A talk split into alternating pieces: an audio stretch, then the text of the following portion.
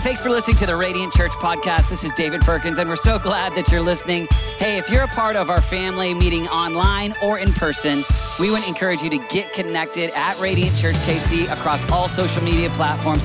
God is doing something incredible in Kansas City, and we love connecting with you, whether it's through our app or even through all the content available on our YouTube page. Hey, our prayer is that God uses this message to change your life and that you could become a dynamic disciple of Jesus. Thanks for listening. Enjoy this message. Come on, give Jesus your best praise. Come on. You can do better than that. Let's give Jesus our best praise. Yeah. I love it. Well, hey, it's so good to be here with you today. And uh, uh, I just want to first start off just by saying how much I love your pastors. Uh, your, your, pastors are some of the, the, the finest pastors uh, that I've ever met. And I mean it. You know, a lot of times you, as a pastor and a church planter, I'll have guests come in and, you know, different guests will say certain things. And sometimes you feel like, you know, do they really mean that? And I'm telling you this, I really mean this that you guys have, uh, you're, you're, really blessed with the leadership of this church and uh, the integrity, uh, the, the authenticity. I mean, the, the passion for the Lord. One of the things I've always been inspired by Pastor David is his true passion for, for Jesus. It's a zeal uh, that is contagious. And uh, I sense it in this church. I, it, I sense it in this house, in the culture of this house. And one of the other things I mentioned in the last service uh, that I've always been inspired by is the culture of prayer um, the value of prayer that, that David and Renata possess. And it's evident in this church. I mean, just the fact that your pastor is at another church probably has a lot of other things going on, trying to serve another body. He wanted to be present in that moment. And it just shows the type of pastors that you have. And so, you know, for me, my wife, she's, she's a cook. She loves, she's like a chef. And um, I eat her wonderful cooking every night, as you can tell. And uh, sometimes I, I have to have a friend come over and remind me how good I've got it. And, uh, and you probably don't need that, but I'm just gonna tell you from an outsider, coming in, you've got it good. You've got some amazing pastors. And so, could we do this for just a moment? Could we clap our hands and show our love and appreciation? Absolutely. I, am just, I, am I'm under the, uh, I'm under the, uh, the, this conclusion that uh, honor empowers, dishonor disables. And that's why I like to do that. I like to honor uh, the leadership of, of, the churches that I'm able to go and to serve and to, to invest in. And uh, that's why I take that moment to do that. Uh, but I just want to tell you also as a church, uh, this is an amazing church. I have been, you, got, you just got to forget, we're going to jump into the word in a second, but I'm excited because we've planted a church in San Francisco and we have now gone 62 or 63. 60, today's, I think, 63 weekends in a row without having live in person uh, church worship like this. And uh, so I just gotta tell you, I just love being here. I'm like so giddy. I'm like, I'm in church. I'm with church people. I love this. And so, uh, so it is an honor to get to be here with you today. I bring greetings on behalf of our church. It's called Sozo Church. Sozo is a Greek New Testament word that simply means to save, to heal, to set free, uh, and to make whole. And that is our vision, and that is our passion uh, for the city of San Francisco. I'm originally from Louisiana, so I'm a, I'm a Cajun. Then I lived in, in Dallas. I was on staff for four years at a church called Gateway Church. Pastor Robert and Debbie, Debbie Morris as an executive pastor there. And then the elders sent us to San Francisco to plant this church. And, uh, and, and we've seen God do some amazing things. Uh, we've seen people saved and we've seen marriages restored. We've seen uh, people get baptized and go public with their, uh, their faith in Jesus Christ. And it's been a beautiful thing, but I want to take a moment to say thank you to you.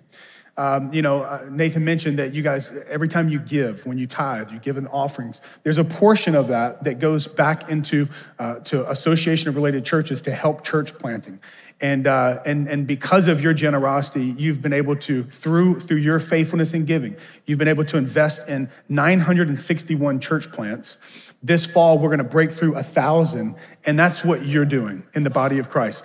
I love that about your church. I love that about our churches that we give because we believe that the, a life giving, a life giving local church, it is the hope of the world. It's a hope to see transformation in our cities. And Radiant Church, you are that type of church. And uh, I also want to, as we mentioned, ARC, I want to give a little shout out to uh, someone that's traveling with me right over here is my best friend, Matt Laborde. He actually works, uh, he works for ARC uh, with church planting. And he also uh, moved with his family to San Francisco to help us plant uh, Sozo, Sozo Church. And so just give a huge shout out to him. Can we clap our hands and show our love and appreciation for Matt? Love you, brother. Well, if you have your Bibles, go with me over to 1 Kings chapter 19. I want to introduce you to my family. I think we have a couple pictures up here. Do we have some pictures? We can throw these up here. Uh, I have uh, my wife, Jennifer, and uh, boom, it's just going to show up here in a second. I think it will. But my wife, Jennifer, and I, we started dating, listen to this, 20 years ago. Some of you looking, looking at me and trying to do the math. Don't try to do the math. Don't try to do it. I'm still young ish. Uh, but we started dating 20 years ago, and uh, we, we got married in 2005. May 21st, 2005. So we're coming up on 16 years of marriage. And uh, I'm a rich man. I'm so blessed. Uh, married my high school sweetheart. And if you see a picture of her, if, if it pops up here, you'll see that I'm way out of my league. Like, there it is right there. I mean, it just shows you right here that the Lord works in mysterious ways. And uh, if he can if he can bless me, then he can bless you. If you're single in here and you're scoping and hoping, there is hope. God can still do miracles. And then we started having kids uh, over here. We have uh, Liam is my oldest son. He's 11 years old. Uh, he loves Jesus with all of his heart. Uh, I'm sure he's probably praying for us today. Every time I travel, he prays for the church that we go to. So he loves Jesus with all of his heart. And then our youngest son, uh, Nixon, uh, he's eight years old. he loves baseball. so we're working on where we're gonna pray, have like a prayer moment for his salvation at the end of service right there. But he's just like me. He's like me, just done over, right? My mom says, You're reaping everything that you sowed, Jason. And so, uh, but he's wild and crazy. He's our creative. He loves to sing and dance and all that stuff. And then we have a little girl named Novi Sophia. Novi Sophia. Yeah, look at that. I call her my little ham sandwich. And my wife, Jennifer, she's like, Don't call her that. She's gonna have a complex. But she is. She's just a little ham. And she's got so much personality. And uh, we are very, very blessed as a family.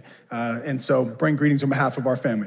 Well, if you have your Bibles, 1 Kings chapter 19, we're going to jump into it. And uh, just to give you some context and some orientation around what I want us to talk about today, uh, your pastor called me, Pastor David, and he said, Hey, uh, what's God put on your heart? And we begin to talk through uh, what we felt like the Lord wanted to say to us. And um, in collaboration, he really felt like this is a topic that he wanted to be discussed today.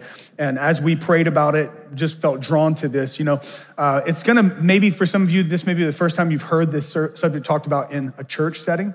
Maybe even the first time you've heard someone talk about it in a public setting.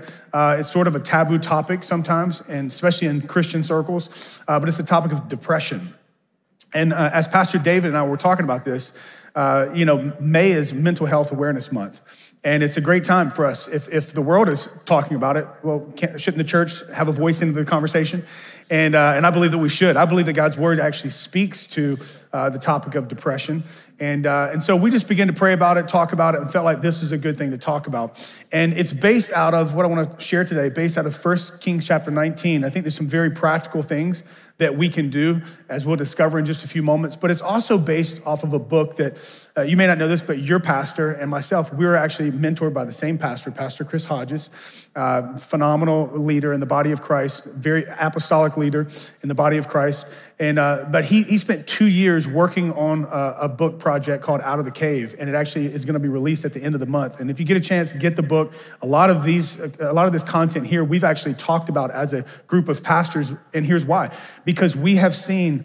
Uh, just uh, it's it's been crazy the last couple years. We've seen even pastors, pastors of local churches, life-giving churches like this, that were that were not able to talk about their depression that they were dealing with, and many of them have taken their life and they've left behind a, a, a, wife and precious children. I mean, pastors like my age, and it's a, it's it's it's kind of swept across um, a lot of a lot of churches, and and so we're, we're, like, if that's happening to to even the ministers, uh, what's what's what's happening in in our churches? What's happening in our communities? And so it's something we have to talk about. It's something we can't be silent about. God forbid that people walk through a dark place in their life, a dark season in their life, and we're just giving them. Uh, hype message on, messages on Sunday that aren't actually helping them on Monday. We want to preach where people are living. We want to teach where people are living. Your Sunday should always affect your Monday and your Thursday and your Saturday. And so uh, that's what we're going to talk about today. I've simply titled this message, uh, Done with Depression. done with it. Done with depression. Now, let me start off and say this I am not an expert in this area. I'm not an expert in this area. Um, I also would like to say that I think that there's three different things we have to understand when we talk about a topic like mental health. We have to understand that there are some things that are spiritual, there are some things that are clinical, and there are some things that are practical. Uh, spiritual means there's some things that that really it's maybe it's a spiritual attack, and and we need the Lord to do what only He can do. Like, like a doctor can't fix it Uh, we can't even fix it, but there's some things that the, only the Lord can do. They're spiritual. But there's other, other things at times where it's clinical. And I believe that the Lord has blessed us with amazing people in the medical field. I know many doctors that they're spirit filled, amazing physicians, and the Lord has, has, is using them to help people in the area of, of mental health. And I believe that we should, we should not think everything spiritual, some things actually are clinical. And we need to be, we need to understand that. Uh, I grew up in a church environment where everything was spiritual. There's a demon under every rock. And it's just not the case. Somebody uh, earlier was telling me that they couldn't find their keys this morning. They're like, no, not today, devil. It was their two year old. Their two year old hid the keys, right? Not everything is spiritual. Somebody say, not everything is spiritual? But sometimes it's more spiritual than what we think. That's true too. So there's spiritual, there's clinical, and we need to let doctors do what, what the Lord has empowered them to do. But what I've discovered is that some things they're not clinical. They're, they're actually, they're not spiritual, they're just practical. And the Lord is not going to do the practical things for us. Uh, the doctors can't do the practical things for us, but there are some practical things that we need to take the onus and the responsibility and say, I'm going to do what only I can do. Let God do what He wants to do, and I'll, we'll trust doctors to do what only they can do. Uh, here's a definition of depression for you, and, and I want to read this because you may be sitting there thinking, I'm good. I'm, I got the joy, joy, joy, joy down in my heart. You're like, I don't, this message doesn't apply to me. Let me go get some barbecue. Like, you may be thinking that. But here's what I know is that there, there has been a time where you've been in a dark, a dark place. Maybe you're currently in a dark place. This is not a prophetic word, it's just the reality of the broken world that we live in. There will be a day where, where you may deal with a dark place. Or maybe you'll always be happy, but God may put someone in your life that He wants you to minister to. I believe he wants to equip you today. Here's a definition for depression it is this it's a mood disorder characterized by anhedonia. That, that word is simply means this it's the inability to feel pleasure from the things that once brought you pleasure. You used to love to play golf, and now it, you don't love to do that anymore. You used to love to spend time with your spouse, and now you just feel like you want to isolate. It just doesn't bring you the same joy and pleasure. Um, anhedonia, extreme sadness, poor concentration. What do you think about that? this inability to focus, sleep problems, just can't rest. Which, by the way, restless souls produce restless bodies. Loss of appetite, feelings of guilt, helplessness, and hopelessness. Have you ever felt any of those things before? It could be that you walk through a season of, of maybe low grade depression, or maybe you just didn't know what to call it. But according to this definition here, um, that may have been what you were dealing with. And I know for me, I'll just, you know, confessions of a pastor this morning. I've had seasons where I've dealt with depression before. Last year, I had a, a couple months where it was, it was just really dark. I mean, it, think about it, 63 Sundays that as a pastor, you're staring at a camera and you don't get to see the people that you love. There were some dark days. I've had some dark days, just depressed days, let's call it what it is. People deal with it, and we have to remove this taboo, stigma on people that deal and walk with this because people that are dealing with depression matter to God and they should matter to us. This is not a museum of perfect people, it's a hospital for broken people. And all of us in here, we have issues at some level. Turn on the person sitting next to you say tell them, say, I have issues. I do. Look back at them and say, Well, my issues have issues. It's a hospital. That's where the church is. It's a place where we can come in and take off the proverbial mask. And we can be real, we can be honest, and we can allow the grace of God, the power of His Spirit, and the truth of His Word to transform our lives. This is what this is. This is the church. We don't have to be perfect. We serve God. He's perfect. We just have to come to Him in our humility, saying, God, I need you. I need you. I want you, Lord to do for me what only you can do. But I take responsibility for what only I can do. But listen to this if you think it's not a problem, one out of nine people are currently on depression medication. One out of five people have been on depression medication, studies show us. In my opinion, there's nothing wrong with being on medication. That's not the point I'm trying to make for or against. The point I'm trying to make is that the scope of depression is very wide. It's wider than what we think it is. And there's this stigma and this, this, this like taboo kind of posture towards this particular disorder. But if you think about it, if I told you I had a cold, or I told you I had allergies and I was taking medication for that, you wouldn't think I was any less spiritual. If you had a heart problem or a kidney problem and you were receiving clinical treatment for it, no one would question your faith. But for some reason, in the world we live in now, we've labeled people that deal with dark days. And it's caused people, it's actually caused the problem to be perpetual. And people get to an even darker place because they don't, they don't want to allow people to know what they're walking through and dealing with. I, have been in ch- uh, church services before where they've had an altar call where I've desperately needed the power of God to touch me in a dark place. And, and, and I just needed joy and freedom. And, and, but I was too ashamed to go to an altar and receive prayer. And I walked out that door still dealing with the darkness, never receiving what God, I believe, wanted to do for me. Why? Because many churches, many communities, we've, we've created such a stigma around it where people hide behind a mask and we go to church and we sing the songs and we can put on a show of, man, I'm good, I'm good, bless God, God is good, God is good all the time, all the time, God is good. And on the inside, it's so bad. Let's not do that as a church. Listen to me. It's not a sin to be sick, and your illness is not your identity. You may feel depressed, but that's not who you are.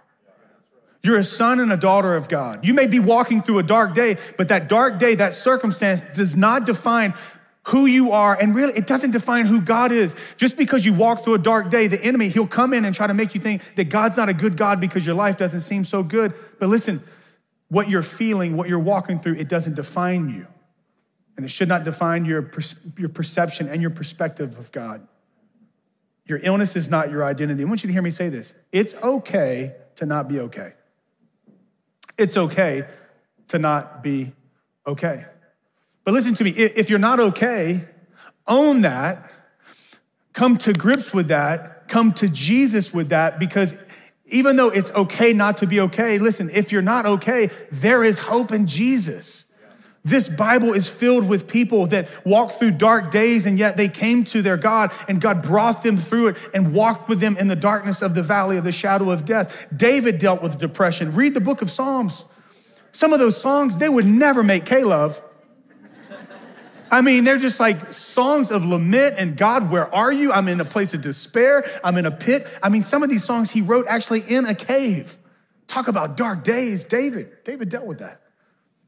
The book of Lamentation, it's an entire book, basically a depressed nation lamenting. There are people threaded throughout scriptures that dealt with, with dark days and with depression. But if you're not okay, it's okay because there is hope in Jesus. The question is why are so many people struggling with depression? If one out of nine are on depression medication and one out of five, five have been on depression medication and it's so widespread, What's causing this? Is it spiritual? Is it clinical? Is it circumstantial? Is it something that we're doing? I believe it's it's a little complicated and there's nuances to it, but let's deal with what we can do, which is the practical. Stephen Ilardi said this in the, the, this book called The Depression Cure. Listen to this. We were never designed for the sedentary, indoor, socially isolated, fast food laden, sleep deprived, frenzied pace of modern life. We were never designed for the sedentary, indoor, socially isolated, fast food laden, sleep deprived, frenzied pace of modern life.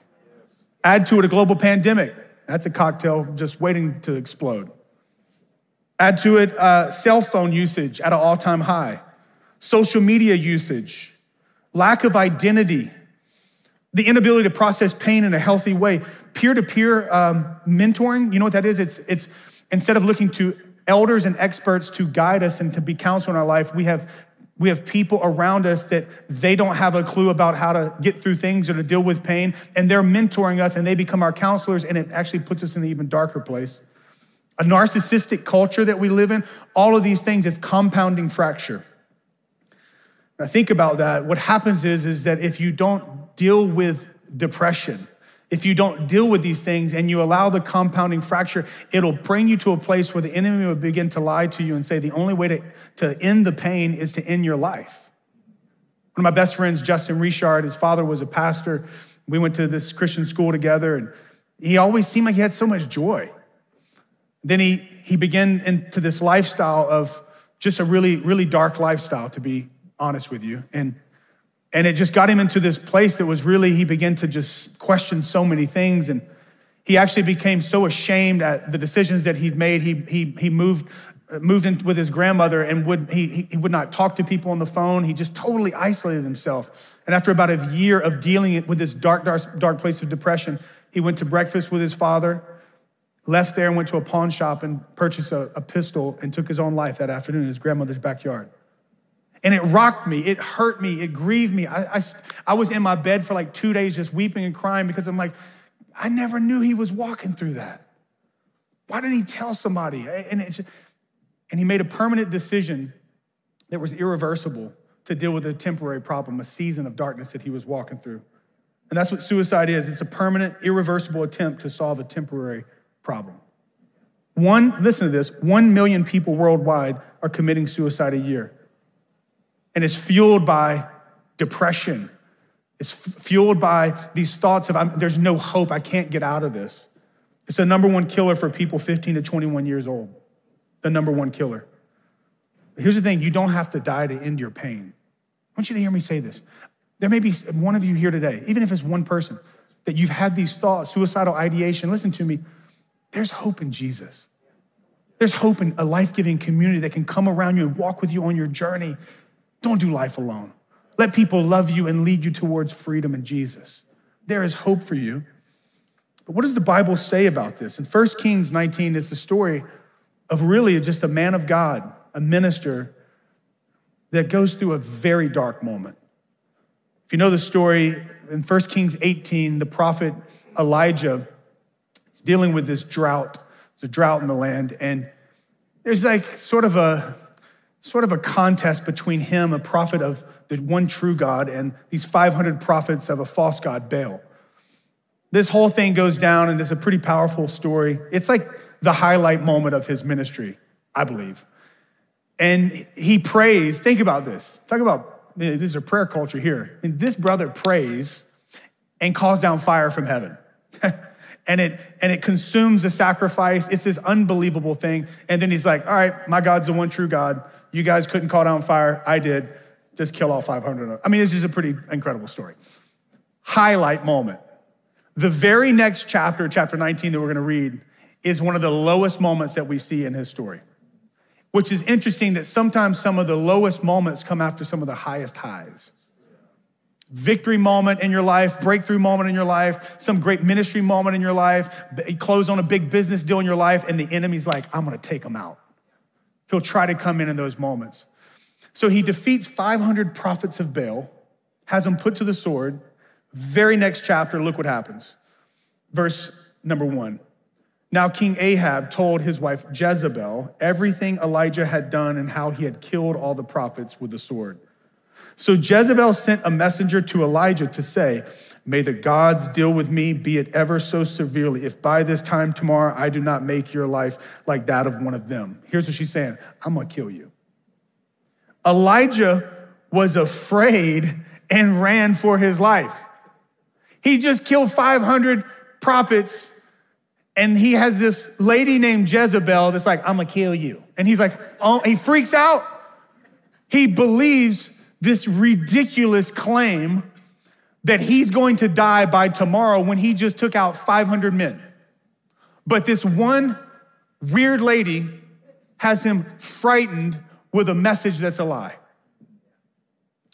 When he came to Beersheba in Judah, he left his servant there. We'll come back to that.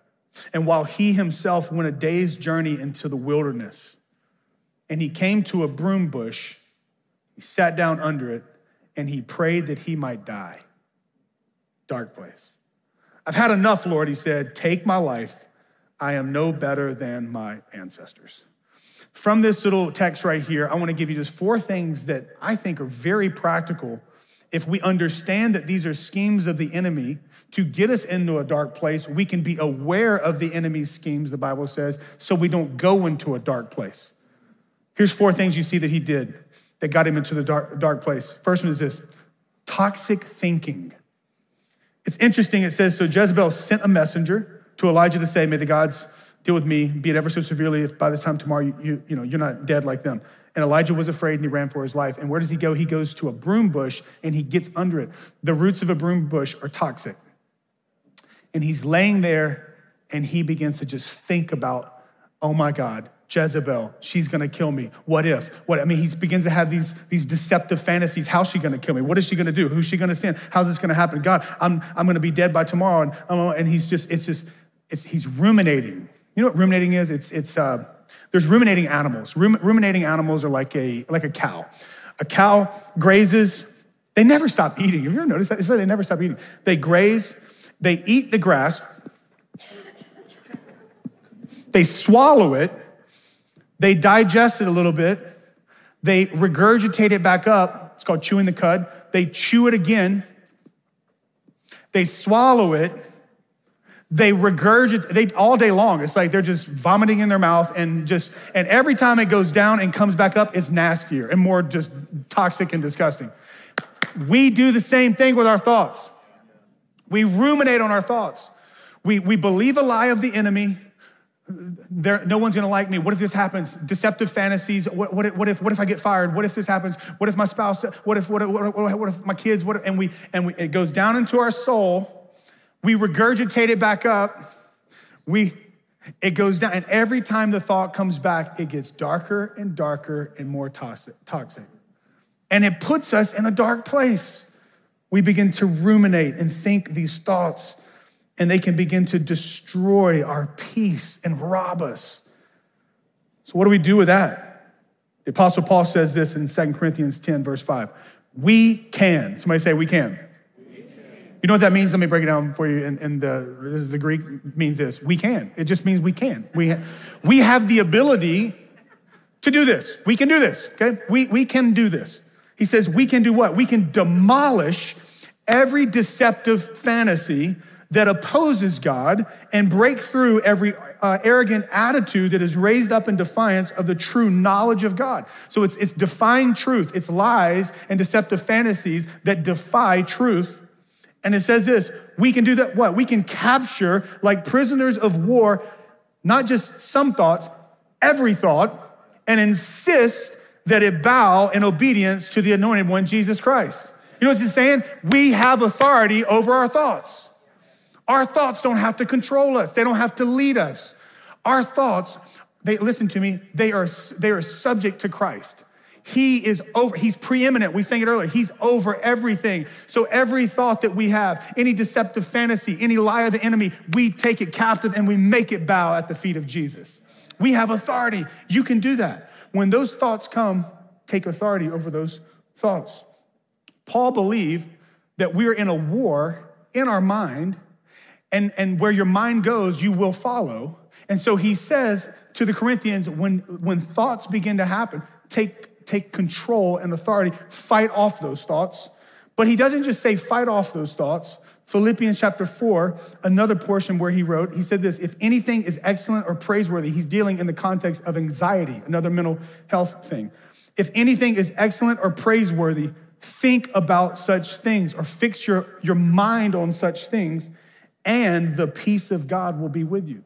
So you don't just fight off toxic thinking, you actually choose to fix your focus on things that are true, on things that are beautiful, on things that are praiseworthy, on things that are excellent. And, and so you empty your thought, your mind of, of negative, toxic thinking, and you fill your mind with beautiful thoughts. Thoughts from the Word of God. Set your affections on things above, not on things of the earth. You begin to fill your thoughts with things that are beautiful and true and praiseworthy. How does this look practically? I remember whenever we were pregnant with our third child, with Novi. Well, my wife was pregnant. I wasn't pregnant. She was. Let's be clear on that. And and and one of our friends, they were pregnant as well, and their child developed some abnormalities, and they it, it was a very bad situation. And I would lay in my bed at night and I would start to get anxiety, thinking deceptive fantasies. What if?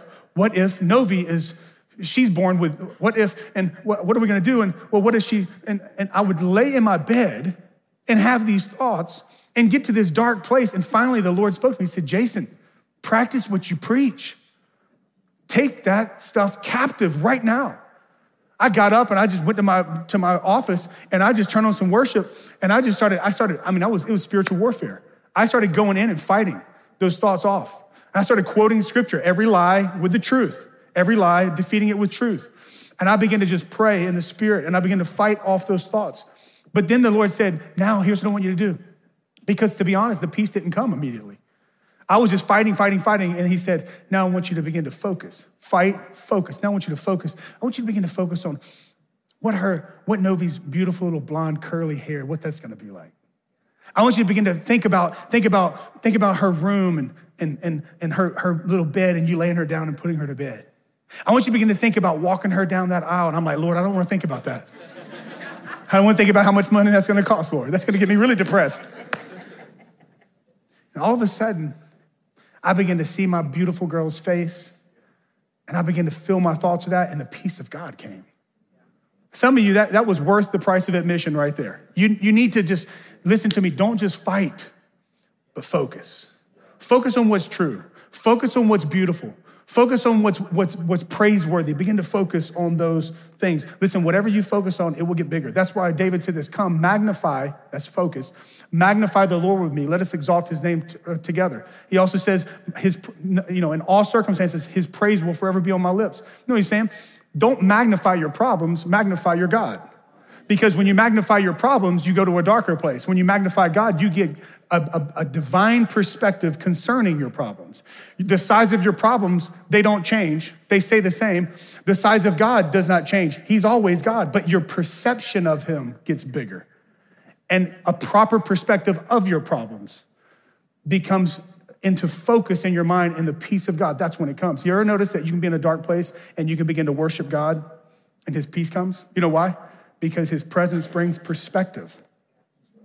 It does. Your problems don't change, but you get perspective from His presence. The second thing that He did was this He isolated Himself. Isolation, it will get us in a dark place. Notice this isn't something spiritual. This isn't something clinical. This is very practical. He literally just made the decision. It says Elijah, verse three, was afraid and ran for his life when he came to Beersheba in Judah. He left his servant there. The very relationship that God had brought into his life to walk with him on the spiritual journey, to do ministry alongside him, he goes to him and he says this I'm in a bad place. Jezebel's gonna kill me. You stay here. I'm gonna go by myself and isolate. This is, this is one of the biggest schemes of the enemy in self deception. He deceives us into believing that, that we need to just isolate ourselves from our, faith, our community of faith, from our small group, from our family, and we go into this place where we begin to, to isolate and then we begin to ruminate. We begin to get those toxic thoughts. And you, can you see the pattern? And it drives us into a darker and darker, darker place. This is why small groups are a big deal. This is why we talk about it. Some of you like, y'all talk about small. Look, I say we like I go to Radiate. You guys looking for another, another staff member? I'll come here and hang out with you. But this is why we talk about it all the time. Small groups are a big deal. You know why? Because we have to refuse to do life alone. Because when we're by ourselves, that's when the enemy comes and attacks us. You ever watch the Discovery Channel? I love the Discovery Channel. It's so cool. Like wildebeest. There's like 100 wildebeest in a field. There's this one stupid wildebeest. He just goes by himself. You've all seen it. And that lion is over there like, he's like all up in the brush, just looking all creepy. And he does not go to the pack. He never, he would get trampled if he goes to the pack. What does he do? He looks for that dumb one. Over here, he's just like, ooh, just kind of just, you know, lolly, you know, just kind of, just, what is he doing? And all of a sudden, wow, he devours him. The Bible says that the devil, he, he roams around like a roaring lion, seeking who he may devour. It doesn't say he goes around looking for an entire community, a church, a, a church or a, a small group. It says he's looking for individuals who have isolated themselves. Don't isolate yourself. It's the worst thing that you can do. Here's the other one that we see that he did. He starts following his feelings. This is a man of God that was known, Elijah was known to be a prophet that heard clearly the voice of God. And that's how he directed people. That's how he got it. He was a man that was led, his reputation, he was led by the voice of God. But now he's being led by his feelings. He came to a broom bush, sat down under it, and prayed that he might die. I have had enough, Lord. He said, Take my life. He's letting the feeling of fear lead him to this place where now he's like, I don't even want to live anymore. It'd be easier if I was dead. Listen to me. Your feelings are terrible leaders. They're great followers. Follow the voice of God, follow the truth, and let your feelings catch up. But don't be led by your feelings. Our emotions and our feelings, our heart, what we you ever heard that phrase? Just trust your heart. Just trust your heart. Just no. That's like anti-biblical. Jeremiah 17, 9. The human heart is the most deceitful of all things. and desperately wicked. Who really knows how bad it is? What's, what's the prophet Jeremiah saying? Don't follow your heart, follow God's voice. Follow truth. Don't follow your feelings. Man, if I followed my feelings, I wouldn't have woke up this morning. You wouldn't have anybody preaching. I was so tired. I was like, I feel like staying in bed, but I need to go preach, right? You would lose your job if you followed your feelings. You would leave your spouse if you followed your feelings, probably. We don't follow our feelings, we follow the truth of God's word. We follow his voice. Psalm 119 Truth's shining light guides me in my choices and decisions the revelation of your word makes my pathway clear.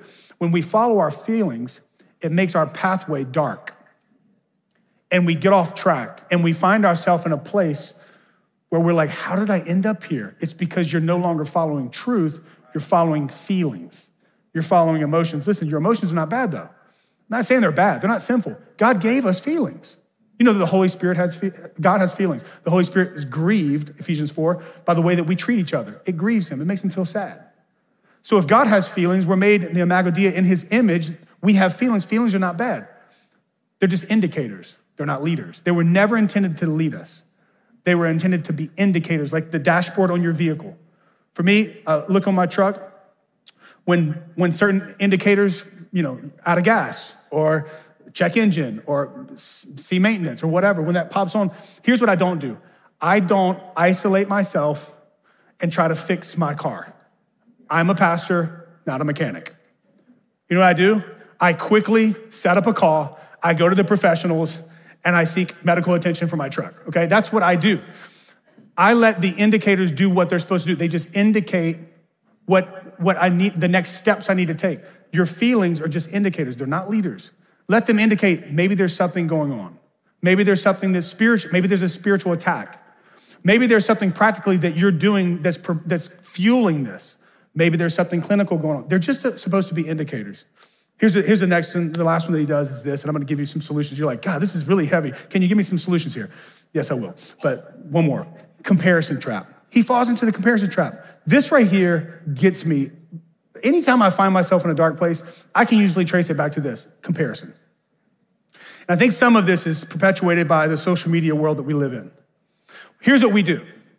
Because here's what he did. He starts, he says this. He says, I've had enough, Lord. He said, Take my life. I am no better than my ancestors. He is stacking his reality, his life, up next to his ancestors. And, and he's specifically saying, I'm no better than them. And because he's, he's, he's saying, like, their life wasn't good, my life's not any better. Just take my life. But here's what we do in our social media narcissistic world we compare our real life to people's highlight reels.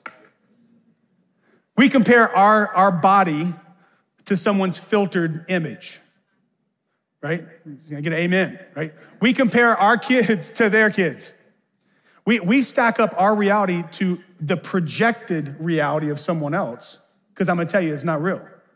That marriage is not really that good. I was just talking to my wife the other day. There's a couple that they post all the time about how amazing their marriage is. And now they're separated and they're getting a divorce. I'm like, what happened with all those? And the trap that you and I can fall into is we can look at our home their home. We can look at our job and their projected job. We can look at, and we begin to compare. And listen, God never compares what he creates. But why do we do that? And we begin to fall into the comparison trap and it drives us lower and lower. See, here's what happens. Here's what happens. We will begin to compare our relationships, our spouse, our kids, our success, our body, our home, our affluence, our influence, and we stack up our life next to someone else's, and we begin to have this feeling this is the lie of the enemy. This, there's something wrong with you. This is how he gets us into the dark place. So, how do we get out of it? Well, in the same text, in verse 5 through 19, I don't have time to read it. Read it when you get a chance. There's some very practical things that he does. There's some practical things that got him into the mess, and there's some practical things that God helps him to get out of it, to get him out of the cave. First thing that God tells him to do is, He says, Hey, I want you to eat some food. He actually gives him bread. I love that about God. God's like, you need carbs. You need some carbs, Elijah. You do not need, you do not need a shofar and a flag and a spiritual breakthrough. You just need some carbs. That's what you need, okay? I want you to eat something. He says, I want you to eat, I want you to rest. I want you to eat, I want you to rest. You know what God's doing? Before God even deals with him spiritually, he says the part of the problem is physically you're exhausted. You're hungry, you're exhausted. He says, I want you to get healthy physically. I think we underestimate how important our physical, our physical body, how important it is when it comes to our mental health. I mean, it's proven. I don't have time to go into the science, but it's proven if you would just start working out or if I work out, it, it does something chemically in our brains. It helps us. It, it just does.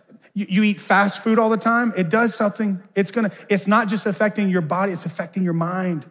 That, that's, that's why it's so important that we, we pay attention to those things. Not everything is spiritual and not everything is clinical. Sometimes it's just we need to stop eating In-N-Out. We need to get into the gym. We need to just take a walk, get some sun on our skin. Not be, remember the remember the quote earlier, the, the fast food laden, fast paced. A lot this is proven in science. I want to challenge you to do this. If you don't work out, start walking. If you walk, start running. If you run, start lifting weights. I don't know. Just just start, just focus on your health. Get some rest. Some of you, this is this is this this could help you right here. You need a Sabbath. Literally, you're killing yourself. You're, you, you, one of the reasons why God gave the children of Israel the Sabbath, it was actually to be a blessing, not a burden, because they had, they had been in slavery for all those years and never had a day off. Slaves don't get a day off. When we don't take a day off and rest and delight in, in the pleasure of God, when we don't do that, you know what we're doing? We're going back, we're becoming slaves to our work, and it's killing us. The practice of Sabbath, rest. Take some, some of you just need to take a nap. You're gonna get a breakthrough with this. Just take a nap. Play golf. Some man in the last service, I think he leaned over to his wife and was like, You heard what the pastor said. I need to play golf. I need to play golf. You play golf today, sweetie. What am I saying? I think that there's some things that you may be feeling the way you're feeling right now. Some of it could be actually physical. Second thing he did was this he goes into the cave. The Lord brings him into this cave, and he begins to pour his heart out to God. Remember what he says in the cave? He says, God, all the, and it's not true, by the way, but this is how he felt. So he's pouring his feelings out. He's pouring his heart out to God. God, all the prophets are dead. There's not one left. I'm the only one. Jezebel's killed all the prophets. There's no one left. There was actually 7,000 still alive, but he was believing the lie. But notice God does not, God does not rebuke him for pouring his heart out to him. I think sometimes we give God our praise. We, we can pray those pretty spiritual, religious sounding prayers and never truly enter in because we're not pouring our, our true heart. Not, there's no radical candor in our prayers. I think that's what God wants. I think He wants us to just tell Him, This is how I feel, Lord. I'm disappointed. I'm disappointed in, in, in where my life is at, Lord. I didn't think I'd be at this place. Like, just to get real with God. You know, that's what God wants. He wants you to be honest with Him. He wants you to pour your heart out to Him. Psalm 62 says this trust in God at all times. Trust in God at all times. Pour out your hearts to Him. Why? For God is our refuge. He wants us to pour our heart out. Last year, man, I'm telling you what, I had a dark month. I got alone with God and said, God, I'm, I'm disappointed in two people. I'm disappointed in myself because of, I trusted these people and this, that, whatever, and this is what happened. I, am disappointed that I, that I was I, was not wise enough in that decision. But God, I'm also disappointed in you. Do you think God can handle that? You think He's big enough to handle that? I think He is. And when I, you know what? I had been praying for a month with no breakthrough, no peace, no word from the Lord. And when I told him, God, I think I'm disappointed in you, he spoke to me, said, I know, son. And then I felt his peace and his comfort come. The breakthrough came on the other side of me actually being honest with God. Pour out your heart towards God. Lamentation says, Arise, cry out in the night. As the watches of the night begin, pour out your heart like water in the presence of the Lord. That's what he wants from us. Elijah got in there, he began to pour out his heart towards God. And then all of a sudden, as he's pouring out his heart, the Bible says that, remember, a wind came, earthquake came, fire came, but God's voice was not in any of that, which, by the way, that's the original earth, wind, and fire. The same. but God, God was not in any of that. But then it was this whisper. And where the lies of the enemy had been Jezebel, just sending these loud messages and he was toxic thinking, it just took a whisper from the Lord. The Lord whispers to him, begins to speak to him, and begins to give him some instructions. But here's what, here's what he had. Here's what got him out of that dark place an experience with the presence of God. I, I want to encourage you today if you're walking through a dark place, make his presence your first pursuit. In the morning, I'm not talking about checking off some religious to do list and I did my devotions. Like, that's good and everything. I'm talking about getting into the presence of God. I'm not, I'm not stepping out of here until I encounter the presence of the living God. If you're dealing with darkness, get into his presence. It's in his presence there is fullness of joy. That's where the joy will come. That's where the peace will come. It's in his presence, and he has an encounter with the presence of God. It begins to shift something. Something begins to change, and God begins to speak, and he's encountering his presence. And all of a sudden, here's what God does. This is so beautiful. God looks at him and says, I want you to go out. I've got a new assignment for you. You're going to go and start anointing these different kings. He said, Then I want you to go and I want you to find this young man named Elijah. And I want you to pull him up. Now, He's going to come alongside you. You're going to begin to pour your life into his life. So here's what, I, here's what I tell you the fourth thing that God did that got him out of the dark place. God gave him a new purpose and a new direction for his life. You know, he, you know, that's, in other words, here's what he's doing. Elijah, get your eyes off of you, get your eyes on other people, and start pouring, investing your life, start making a difference in someone else's life. It is proven that whenever we walk through our darkest moments, if we will not wallow, wallow in our darkness, but we'll go and we'll find someone that else that's in a dark place, that's in a place of brokenness, and we'll go and we'll invest in them, we'll make a difference in their life, we'll come alongside them. It is proven it does something to us begins to put. That's why it's so important to be on the dream team. I love being on the dream team at our church. I love serving. Before I was a lead pastor, I was on the dream team at another church. I love it. You know why? Because it gives me perspective about my pain. When I begin to pray with someone at an altar, and I thought, man, things were tough at home, but I begin to pray with a, with, with a husband that's just lost their wife. I begin to pray with a mom that they've lost a child to cancer. And I tell you what, I was, I was so depressed about my son's eczema, but now I'm, I'm dealing with this and I'm like, God, thank you for your goodness. It gives me perspective. It helps me to get through it. There's something about it that when we begin to get our eyes just off ourselves and we begin to get a new assignment, begin to get a new vision, a new direction, and some purpose for our life, it begins to change our life. And I'll finish with this.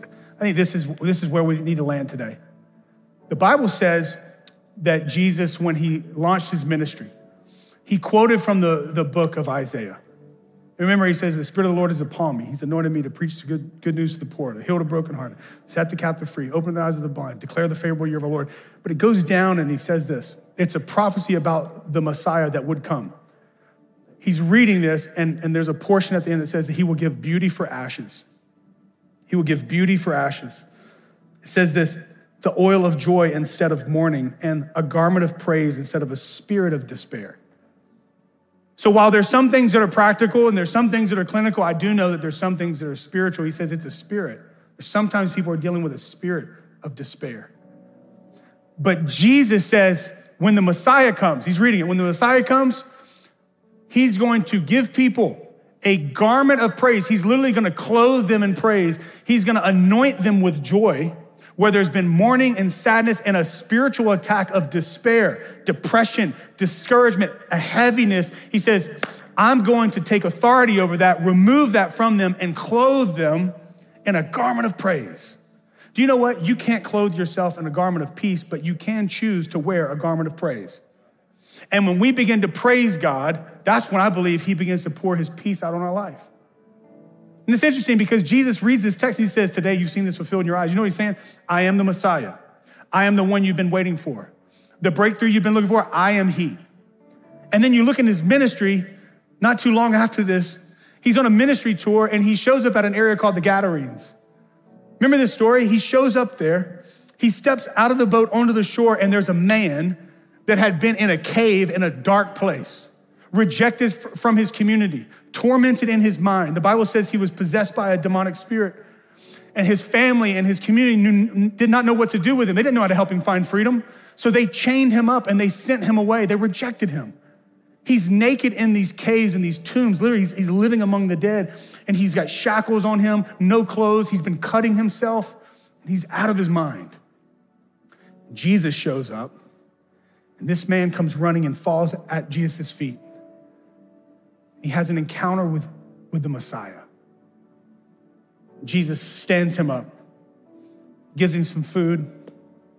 I love God. I love food. Gives him some food, physical. Jesus gives him peace in his mind where he was tormented. Jesus cleans up his wounds and Jesus clothes him with new clothes and frees him, takes the shackles off of him. And then Jesus sends him back to his community, places him in community, and he tells him, he says, I want you to go and I want you to tell everybody what the Lord has done for you. Gives him purpose. You got to ask yourself the question how could Jesus do this? Because in just a short time after this, Jesus would be rejected from his community. Jesus himself, he would be tormented in his mind. Jesus himself would bear wounds in his body, stripes in his body. Jesus himself would be chained like a prisoner.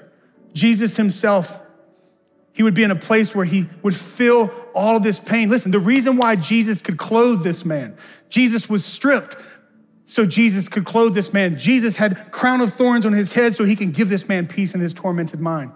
That Jesus was, was stripped of everything and was beaten so that he could heal this man's brokenness and wounds. Jesus, he lived out his purpose so he could give this man his purpose. Listen, the reason why Jesus could do this for this man, something that his community couldn't do, something that he couldn't do for himself, something that maybe physicians couldn't do, Jesus could do it because Jesus took his place.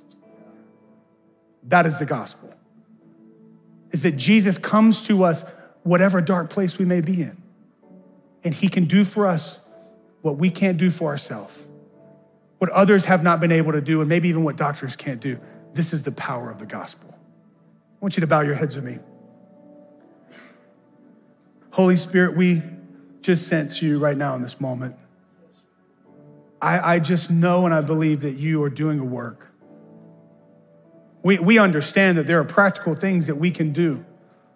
We understand that there are medical professionals that there are things that they can do, but sometimes, Lord, it's just, it's, a, it's, it's spiritual. It is. Sometimes it's a spirit of despair, a spirit of depression, a spirit of suicide. There, sometimes it's more spiritual than what we think. And there's, there's probably some people here today that they have tried medical help, clinical help. They've tried doing practical things and they can't get a breakthrough and they feel like they're like that man tormented in that cave. Just they can't get out, they can't get out. Jesus, we thank you that you are here with us today by your spirit. The presence of Jesus, through the spirit of Jesus, it's in this place. You're here. You've come to the shore. You've come to the shore of our despair and you're standing there, and we come before you at your feet.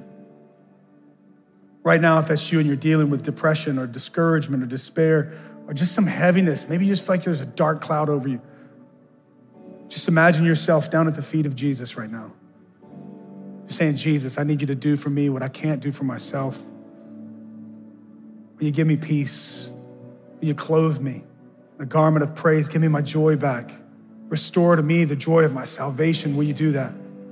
Right now, Holy Spirit, I pray for peace. Peace of the Holy Spirit. Come, Holy Spirit. Peace that surpasses all understanding. Peace that will guard hearts and minds. Peace, come. The Prince of Peace, come. We thank you there is nothing more powerful than you, Jesus. Thank you, Jesus. Thank you, Holy Spirit. And right now, I want to I want to ask you this. I never want to close the service without giving you an opportunity to address the spiritual condition of your heart. If you're here today and you say, Pastor Jason, I am not a follower of Jesus. Or maybe there was a time where you were a follower of Jesus, but you've walked away. But today you say, I want to commit my life to Jesus. I want to, I want to become a follower of Jesus for the first time, or maybe you're coming back to the Lord. If that's you, I just want you right now, just, just acknowledge that and say, just say, you can say it in your own heart. Just say, Jesus, today I choose to follow you. I make a conscious decision to surrender my life to you. Forgive me of my sins. cleanse me, give me a fresh start, give me a new beginning. I want to follow you, Jesus. Today I give you my life. I hold nothing back. I'll follow you all the days of my life. In the name of Jesus, amen and amen.